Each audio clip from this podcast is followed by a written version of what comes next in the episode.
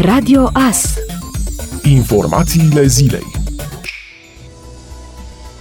în primele 10 luni ale anului 2020, în județul Mureș s-au înregistrat 1787 de căsătorii, cu 5716 mai puține comparativ cu perioada similară a anului 2019, conform buletinului statistic lunar al județului Mureș, numărul 10, document întocmit de Direcția Județeană de Statistică Mureș. Conform aceleiași surse, pe perioada pandemiei de COVID-19, adică între lunile martie și octombrie 2020, în județul Mureș și-au unit destinele 1477 de cupluri, cu 5771 mai puține față de perioada martie-octombrie 2019, când s-au înregistrat 7248 de căsătorii.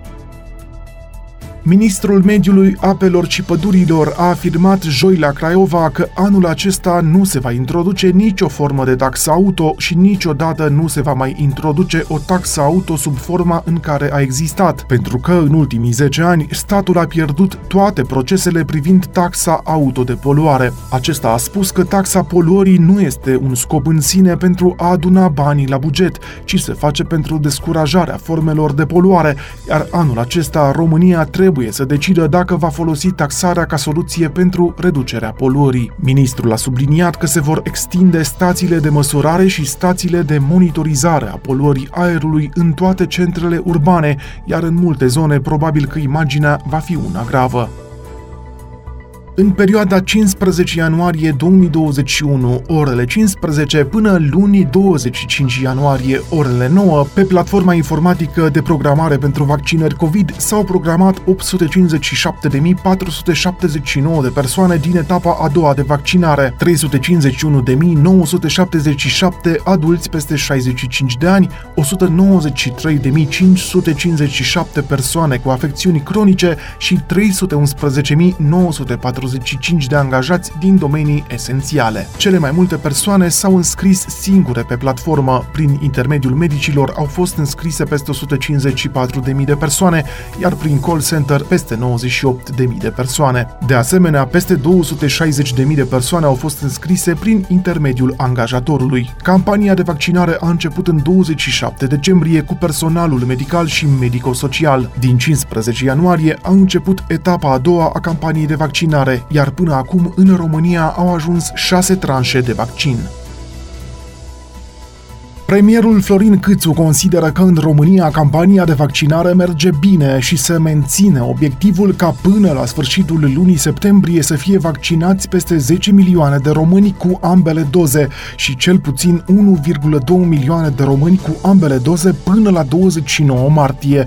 El prezintă o statistică din care reiese că România se află printre primele țări în ceea ce privește dozele de vaccin administrate. Câțu a publicat și două grafice referitoare la situația vaccinărilor în mai multe țări europene, în ceea ce privește media pe ultimele șapte zile a dozelor de vaccin administrate zilnic raportat la 100 de locuitori. România se află pe locul al treilea cu 0,15, după Malta cu 0,27 și Elveția cu 0,17. În ceea ce privește numărul total al dozelor de vaccin administrate raportat la 100 de persoane, România se situează pe locul al 9-lea la nivel european cu 2,01. Câțu a atras însă atenția că este foarte important să fie respectate în continuare măsurile de protecție pentru a reduce numărul infectărilor cu noul coronavirus.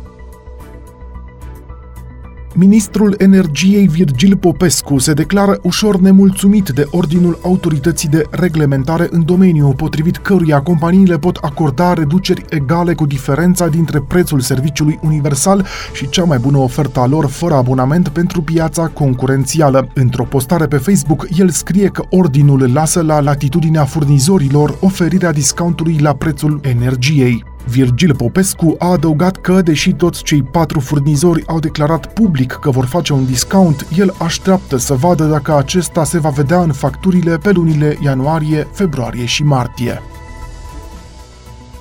Într-un mesaj transmis cu ocazia zilei de 24 ianuarie, Ziua Unirii Principatelor, președintele Claus Iohannis a vorbit despre necesitatea unei noi paradigme a descentralizării. Șeful statului a mai precizat în mesajul său și că politizarea instituțiilor este o practică toxică care nu poate aduce nimic bun în viitor. Este necesar să depășim centralismul administrativ, un veritabil obstacol în calea modernizării actuale a României. Avem nevoie de o nouă paradigmă a descentralizării, care să încurajeze eficiența prin delegarea mai multor sarcini către administrațiile locale, care cunosc mai bine nevoile cetățenilor și pot rezolva problemele din regiunile defavorizate ale României. În plus, politizarea instituțiilor, o practică toxică și de notorietate în societatea noastră, nu poate să ne ofere nimic bun în viitor, iar soluția este să lăsăm meritocrația să iasă la suprafață, a transmis Claus Iohannis. Președintele și-a încheiat mesajul cu un apel la unitate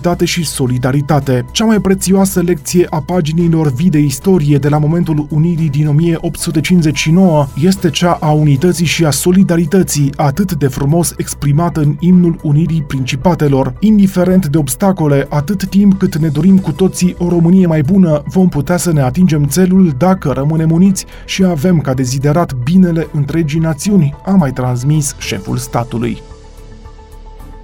Peste 400.000 de români s-au vaccinat până acum împotriva COVID, iar aproape 13.000 dintre aceștia au primit și cea de-a doua doză de ser. Nu a existat nicio reacție adversă gravă. Interesul pentru vaccinare este mare, iar autoritățile au anunțat că în cea de-a doua etapă, cea în curs, s-au înscris aproximativ 830.000 de oameni. În această săptămână însă se vor schimba regulile de programare la vaccinare, astfel că 75% din rezervările care pot fi făcute într-o zi vor fi destinate destinate persoanelor de peste 65 de ani și celor cu boli cronice. Doar 25% dintre programări vor fi alocate angajaților care asigură buna funcționare a statului. Până atunci, coordonatorul campaniei naționale de imunizare, medicul Valeriu Gheorghiță, recomandă ca fiecare beneficiar să încerce să își găsească un loc de vaccinare în județul de domiciliu.